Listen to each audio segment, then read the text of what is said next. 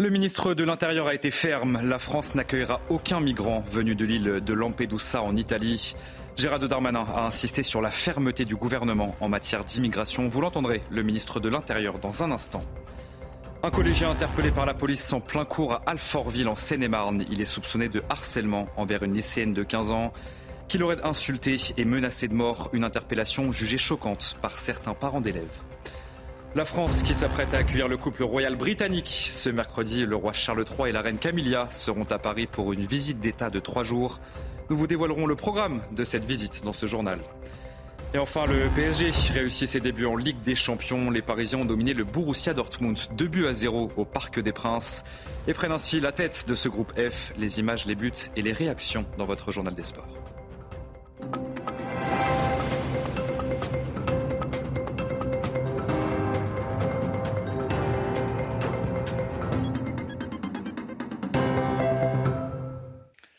Bonsoir à tous, très heureux de vous retrouver sur CNews pour l'édition de la nuit. La France n'accueillera donc aucun migrant venu de l'île de Lampedusa. Depuis plus d'une semaine maintenant, cette île italienne fait face à un afflux de migrants record. Le ministre de l'Intérieur a réaffirmé la fermeté du gouvernement en matière d'immigration. Il était l'invité de nos confrères de TF1 ce mardi soir. On va donc écouter ensemble le ministre de l'Intérieur, Gérald Darmanin. Alors la France n'accueillera pas euh, de migrants qui viennent de Lampedusa. La France euh, veut une position de fermeté il y a une immigration irrégulière en Europe, en France et en Italie qu'il faut combattre. Et ce n'est pas en accueillant plus de personnes qu'on va tarir un flux qui évidemment euh, touche nos capacités d'intégration. En revanche, nous avons dit à nos amis italiens que nous étions prêts à les aider pour reconduire des personnes dans euh, les pays euh, avec lesquels nous avons de bonnes relations diplomatiques. 60% des personnes qui sont arrivées à Lampedusa sont francophones. Il y a des Ivoiriens, il y a des Sénégalais qui n'ont pas demandé l'asile en Europe. Près de 10 000 migrants sont arrivés sur l'île de Lampedusa en une semaine. Des milliers d'entre eux ont été transférés vers la Sicile, qui constitue un point d'étape avant leur arrivée sur le continent européen. Les précisions de nos envoyés spéciaux sur place, Régine Delfour, Thibault Marcheteau. Lorsque les migrants arrivent ici en Sicile, à Porto Empedocle, ils vont dans ce centre d'identification pour que leurs empreintes digitales soient prélevées. Cette démarche ne dure que 24 heures. À la suite de cela, ils sont dispatchés dans plusieurs villes de Sicile, du nord de l'Italie ou encore de Calabre. C'est là-bas qu'ils attendront la réponse à savoir s'ils sont éligibles ou non à la demande d'asile. S'ils ne le sont pas, ils devront retourner dans leur pays d'origine. Ceux qui le sont devront rester en Italie. Mais selon plusieurs sources, beaucoup pourraient franchir les frontières européennes et notamment celles de la France. Et puis en France, Briançon est l'une des principales villes de transit pour les migrants qui arrivent de l'Italie. Chaque jour, ils sont des dizaines à passer la frontière et vous allez voir que sur place, eh bien, la police est à pied d'œuvre pour tenter de les interpeller. Somaya Lalou avec Stéphanie Rouquier, regardez. Ils ont passé la nuit à traverser les Alpes afin de rejoindre la France. Les pieds usés, l'estomac creux, ces migrants trouvent un peu de répit à Briançon. Et les Français aussi, ils respectent les migrants beaucoup même. Ils vont vous donner les manger, les habits, il y a beaucoup de, il y a beaucoup de trucs et ils sont bons avec nous. Ces cinq jeunes hommes viennent Attention à vous Parmi eux, certains ont entamé leur périple il y a trois ans. Ils ont traversé cinq frontières à la mer Méditerranée pour fuir les difficultés économiques de leur pays. Ma vie, c'est un danger. Je suis venu chercher l'argent pour que un jour je vais gagner pour moi, tu vois, parce que ma famille n'avait rien. Ce périple long et périlleux est aussi coûteux pour ces Guinéens. Oui, oui, c'est un coup de serre, beaucoup même. 2000, 2000 et quelques eh, euros.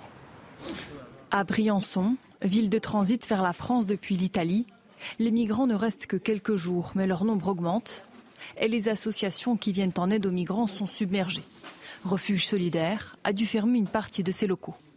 C'est le bâtiment des terrasses qui a fermé. 300 personnes dans un lieu qui ne peut en contenir que 81 normalement. C'est juste pas possible. Le refuge sera réadapté aux besoins et rouvrira prochainement. En attendant, l'accueil continue malgré tout. Et pour faire face à l'immigration illégale, eh la France compte plus de 20 centres de rétention administrative sur son territoire, avec une capacité d'accueil d'environ 2000 places et le gouvernement qui souhaite construire de nouveaux centres dans les prochaines années. Les explications signées Mickaël Dos Santos. La France compte 22 centres de rétention administrative sur son territoire, en région euh, parisienne, dans de grandes villes comme euh, Toulouse, Lyon ou encore Marseille, mais aussi dans les dom-toms, en Guadeloupe, à La Réunion ou encore en euh, Mayotte.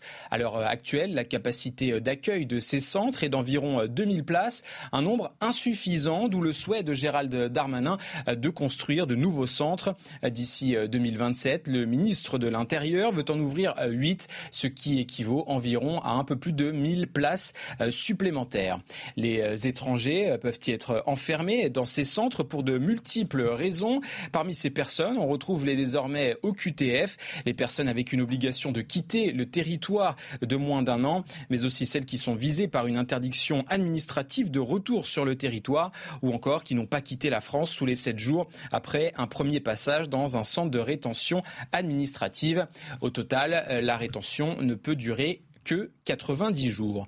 Enfin, euh, selon un récent rapport de l'association CIMAT, près de 16 euh, 000 personnes ont été enfermées en 2022. Parmi les nationalités les plus représentées, les Algériens arrivent en tête avec 23,5%, suivi des Albanais 11,6%, des Marocains ou encore des euh, Tunisiens. Un quart de ces personnes venaient directement de prison. On en vient euh, au fléau du harcèlement scolaire. Un collégien de 14 ans a été interpellé en plein cours et placé en garde à vue à Alfortville dans le Val-de-Marne. Il est soupçonné de harcèlement envers une lycéenne de 15 ans qu'il aurait insulté et menacé de mort. Je vous propose d'écouter le témoignage d'une camarade de classe de l'élève interpellé des propos recueillis par Laura Lestrade aujourd'hui. Il y a la police qui est rentrée et ils ont, ils ont demandé le nom de la personne en question. Et elle, est venue, ils l'ont euh, interpellée en, en lui mettant les menottes et ils lui ont dit euh, on vous arrête pour harcèlement et menace de mort. Ils sont tous choqués, il y en a qui rigolaient, il y en a qui ne savaient pas trop comment réagir. Mais euh, après, euh, chacun avait sa réaction par rapport aux événements. on ne sait pas, c'était sur les réseaux sociaux que ça s'est passé, ça s'est passé sur Instagram apparemment et on ne sait pas du tout qui c'est. On suppose que ça doit être un collégien ou un lycéen, mais on ne sait pas du tout. Je vous propose à présent d'écouter le témoignage d'une camarade de classe de l'élève interpellé des propos toujours recueillis par Laura Lestrade. La force des policiers, 5 dans une classe, sincèrement c'est choquant. Déjà quand on voit un policier avec euh, sa tenue et tout, ça, ça, choque. Alors 5 pour embarquer un gamin de 14 ans, je pense qu'ils auraient pu faire autrement. Dans le reste de l'actualité, la suite du procès des agresseurs de Philippe Monguillot, ce chauffeur de bus tabassé à mort le 5 juillet 2020 à Bayonne. Après la diffusion des images de l'agression lundi, des témoins se sont exprimés ce mardi au tribunal de Pau. On va faire le point sur place avec Noémie Schulz et Jérôme Brantenot. Les témoins sont venus mettre du son sur les images diffusées ce lundi à l'audience et l'on comprend mieux ce qui s'est passé ce dimanche de juillet 2020. Ce jour-là, Philippe Monguillot est visiblement très agacé par ce groupe de jeunes qui, en début d'après-midi déjà, est monté sans titre de transport. En fin de journée, le groupe est à nouveau dans son bus. Il est agité, il fait du bruit. Philippe Monguillot s'approche de ses passagers qui se moquent de sa conduite. Il leur demande de mettre le masque ou de sortir. Il y avait beaucoup de tension se souvient Félix, un témoin de la scène. On sentait que le chauffeur ne voulait pas faire redescendre le ton. Les jeunes se mettent à l'insulter. Ils utilisaient des mots forts. On va te tuer. C'est là que Philippe Monguillot, sans doute exaspéré, porte le premier un coup de tête à Wissem Manaï. Ensuite, c'est l'escalade de la violence. Les deux accusés frappent le chauffeur à coups de pied, à coups de poing, puis ils s'éloignent. On pensait que c'était terminé, mais on sentait que les deux garçons étaient bourrés d'adrénaline, les yeux un peu rouges, en proie à une colère inarrêtable. L'un d'eux porte un dernier coup à Philippe Monguillot qui chute au sol. On a entendu un ploc, un bruit terrible. Trois ans après, Félix est toujours bouleversé par ce qu'il a vu. Ça s'est passé tellement vite, ça part de nulle part. Une altercation qui dégénère, c'est horrible. Un youtubeur explique sur sa chaîne YouTube comment frauder les aides sociales. Il se vante également de percevoir 1800 euros net par mois sans rien faire et en cumulant plusieurs allocations. Cette vidéo retirée de son compte YouTube a fait scandale sur les réseaux sociaux.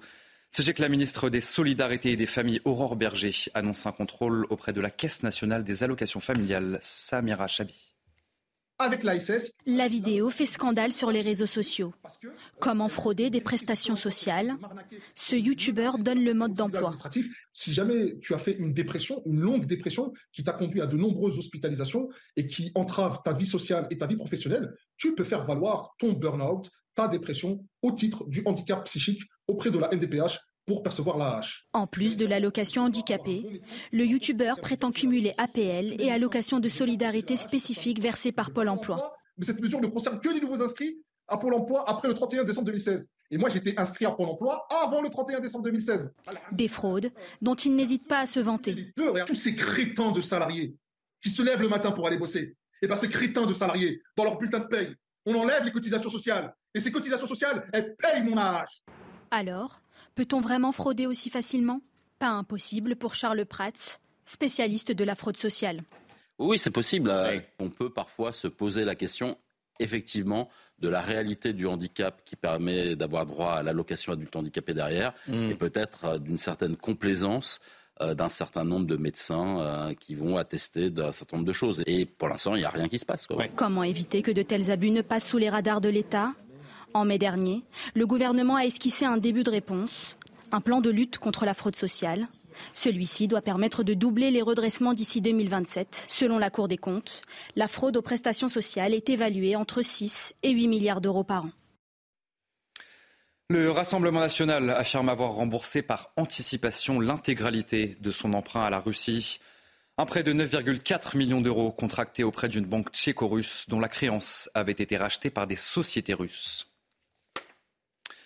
En France, le gouvernement espérait faire baisser les prix du carburant en autorisant les distributeurs à vendre leur carburant à perte. Mais ce mardi, les anciennes de la grande distribution ont refusé cette proposition. Ils ont exprimé leur opposition unanime. Les distributeurs vont s'en tenir à la vente de carburant à prix coûtant, qu'elles pratiquent chacune à leur, à leur tour depuis plusieurs mois maintenant. C'est une première historique. Volodymyr Zelensky est à New York et a pris la parole à la tribune de l'ONU. Le président ukrainien invite les dirigeants de la planète à un sommet de la paix et il a également mis en garde la communauté internationale et accuse la Russie de militariser l'énergie nucléaire.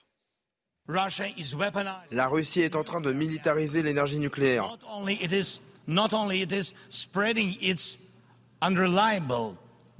Non seulement elle diffuse des technologies peu fiables de construction de centrales nucléaires, mais elle transforme également les centrales d'autres pays en véritables bombes sales. Regardez s'il vous plaît ce que la Russie a fait à notre centrale de Zaporizhzhia. Mettez-la à l'abri. Elle l'a occupée et maintenant elle fait chanter les autres avec des fuites de radiation. Y a-t-il un sens à réduire les armes nucléaires alors que la Russie arme les centrales nucléaires Actualité euh, internationale toujours. Emmanuel Macron condamne avec la plus grande fermeté le recours à la force par l'Azerbaïdjan au Nagorno-Karabakh et appelle à une cessation immédiate de cette offensive. L'Azerbaïdjan a lancé une offensive militaire et demande la capitulation de l'Arménie dans cette région disputée depuis des décennies avec l'Arménie. Les précisions de notre spécialiste des questions internationales, Harold Iman. Si la communauté internationale ne bouge pas, c'est certain que l'armée azerbaïdjanaise peut envahir la totalité du Haut-Karabakh, c'est-à-dire le point rouge que vous voyez sur la carte, puisque l'armée azerbaïdjanaise occupe déjà tout ce qui est en gris, et déjà un morceau du rouge d'ailleurs. Il faudrait aller beaucoup plus loin pour que l'Azerbaïdjan s'arrête. Et on avait déjà signé des documents en 2020, puis en 2022, pour que euh, les belligérants s'arrêtent. Mais bon, euh, quand je dis belligérant, il y en a un qui est quatre ou cinq fois plus gros que l'autre. Euh, c'est l'Azerbaïdjan. Donc, euh, si on ne fait pas le minimum diplomatique, déjà, c'est plié. Si on fait le minimum diplomatique, ce qui est en train d'être fait par la France et par les États-Unis, et peut-être par la Russie, alors que les trois ne peuvent pas vraiment se coordonner avec Vladimir Poutine, mais objectivement, ils vont se coordonner quand même, eh bien là, on peut peut-être peut-être écarter pour cette fois-ci l'invasion complète de la carte, la capitale, la prise par des soldats euh, de l'armée de l'Azerbaïdjan. Alors, euh, eux, ils ont un certain droit. Ils disent que ça faisait partie de notre République d'Azerbaïdjan sous l'URSS. On peut tout reprendre. Mais la, population locale n'a jamais été consultée euh, sur ce point. Et puis la France s'apprête à accueillir le couple royal britannique. Ce mercredi, le roi Charles III et la reine Camilla seront à Paris pour une visite d'État de trois jours. Au programme, un déplacement sous l'Arc de Triomphe, un dîner au château de Versailles, ainsi qu'une visite sur le chantier de Notre-Dame. Voyez ce sujet signé Sarah Fenzari. Longtemps surnommé le prince qui parlait aux fleurs, le roi Charles III est passionné par la botanique et le jardinage. Les fleuristes parisiens se préparent donc à sa venue dans les allées du marché aux fleurs de l'île de la Cité, à l'instar de sa mère qui l'appréciait tellement que son nom lui a été donné en 2014. Notre président, la reine, voilà, et puis moi. Son fils va poursuivre la tradition pour le plus grand bonheur des commerçants et habitants. L'émotion, l'excitation est la même, hein, parce que c'est un beau moment. C'est un très beau moment dans une vie, c'est un très beau moment de rencontrer. Et c'est surtout un très beau moment d'être choisi pour accueillir euh, des gens comme ça. Je suis sûre qu'il va adorer, j'en suis sûre. Il y avait sa mère, il y avait tout un fan club euh, qui euh, hurlait vive la, vive la, reine, vive la reine. Mais là, je me pose la question de savoir s'il y aura autant de fans qui vont crier vive le roi. Le couple royal s'envolera ensuite pour Bordeaux, qui fut un temps sous le contrôle du roi d'Angleterre Henri II, et où résident encore aujourd'hui 39 000 Britanniques. Allez-vous euh, rester bien avec nous sur CNews. On se retrouve dans un instant pour votre journal des sports. Et on ouvre ce journal des sports avec de la Ligue des Champions et le PSG qui réussit ses débuts euh, avec une victoire face au Borussia Dortmund. Une victoire des Parisiens, 2 buts à 0 au Parc des Princes. Résumé de la rencontre, Étienne Coudray.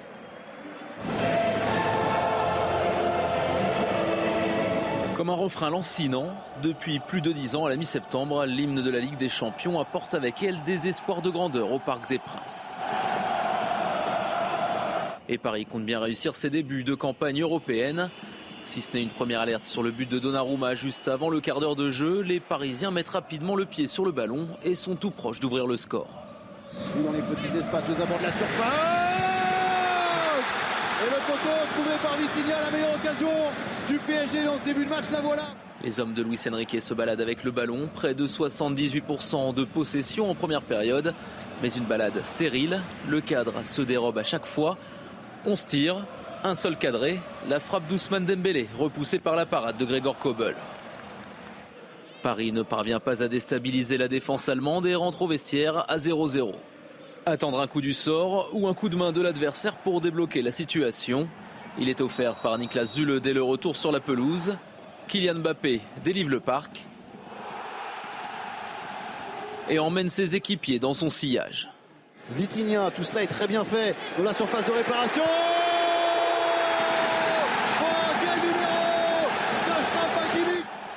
10 minutes pour s'assurer une victoire tranquille. Paris ne marque plus mais commence parfaitement cette Ligue des Champions avec 3 points d'entrée dans le groupe le plus relevé de la compétition. Et puis on va écouter la réaction du capitaine parisien Marquinhos, forcément satisfait de cette victoire ce mardi soir au Parc des Princes. Je pense que quand le collectif il est costaud, il est fort comme ça, et je peux dire particulièrement mon travail il est beaucoup plus simple après individuellement. Je pense que tous les autres aussi ils ont la conscience de ça. C'est pour ça qu'il faut, continuer comme ça. Je pense que, c'est juste le premier match. C'est un très bon match pour nous avec trois points. Et on prend, la, le leader de, de, de, de, leur groupe parce que de l'autre côté ils ont fait un match nul. C'est très bien, c'est une bonne soirée pour nous. On va regarder ensemble les résultats de cette première journée de Ligue des Champions. Dans le groupe du PSG, l'AC Milan et Newcastle n'ont pas pu se départager. Zéro partout. Victoire de Manchester City face à l'Étoile Rouge de Belgrade, 3 buts 1. Et puis carton plein pour le Barça qui inflige une manita au Royal Antwerp, 5 buts à 0. Ce mercredi, un autre club français fait son entrée en lice en Ligue des Champions. Il s'agit du Racing Club de Lens. Les 100 et or, lanterne rouge de Ligue 1, se déplacent sur la pelouse du FC Séville. L'occasion pour Lens de rebondir après un début de saison complètement raté. Coup d'envoi à 21h sur les antennes de Canal+. Et puis on va évoquer la crise du côté de l'Olympique de Marseille. Résultat, le club annonce la mise en retraite temporaire du directoire du club. À quelques jours de deux matchs très importants face à l'Ajax Amsterdam en Ligue Europa et au Paris Saint-Germain, eh bien cette situation arrive au pire des moments pour les Marseillais. Une réunion a eu lieu lundi entre les dirigeants des groupes et les supporters marseillais. Une rencontre qui a dégénéré. Des menaces ont été prononcées à l'égard des dirigeants de l'OM. On va rester à Marseille où le 15 de France affrontera la Namibie ce jeudi pour le troisième match de la Coupe du Monde de rugby. Pour cette rencontre, le coach Fabien Galtier a décidé de ressortir son équipe type. Antoine Dupont, Charles Oulivon et Thomas Ramos, entre autres, seront de retour pour cet événement dernier match des phases de poule. Et côté absent, eh bien, Grégory Aldrit est ménagé en raison d'une douleur au genou à Aix-en-Provence. On va retrouver Pierre Robin. On s'y attendait. Fabien Galtier a fait le choix de remettre ses cadres sur sa feuille de match pour affronter la Namibie jeudi soir à Marseille. La seule surprise réside dans l'absence de Grégory Aldrit, remplacé par François Cross et Anthony Gelon qui glissent au poste de numéro 8. Fabien Galtier veut redonner du rythme à ses joueurs et cela leur convient, comme nous l'a dit Anthony Gelon tout à l'heure en conférence de presse. Au niveau du groupe, ben, je pense que c'est un peu pareil. Les, les, mecs, ils peuvent pas les rester un mois sans, sans jouer. Quoi. Il faut, il faut qu'ils jouent et là, ça, ça tombait bien. Il y avait ce match contre la Namibie 15 euh, jours après les, All Blacks, donc euh, tout le monde est, euh, est prêt à livrer une grosse bataille. Les Bleus vont pouvoir en plus bénéficier d'une semaine de repos après ce match face aux Namibiens, l'adversaire peut-être le plus faible de cette poule A qui a encaissé 11 essais face aux Néo-Zélandais. Les Bleus qui veulent tout simplement se rassurer après la performance, disons, moyenne face à l'Uruguay. Allez-vous rester avec nous sur CNews. On se retrouve dans un instant pour un prochain journal. Le ministre de l'Intérieur a été ferme. La France n'accueillera aucun migrant venu de l'île de Lampedusa en Italie. Gérard Darmanin a insisté sur la fermeté du gouvernement en matière d'immigration. On en parle donc dans un instant dans notre prochain journal. Excellente nuit à toutes et à tous sur CNews. Retrouvez tous nos programmes et plus sur cnews.fr.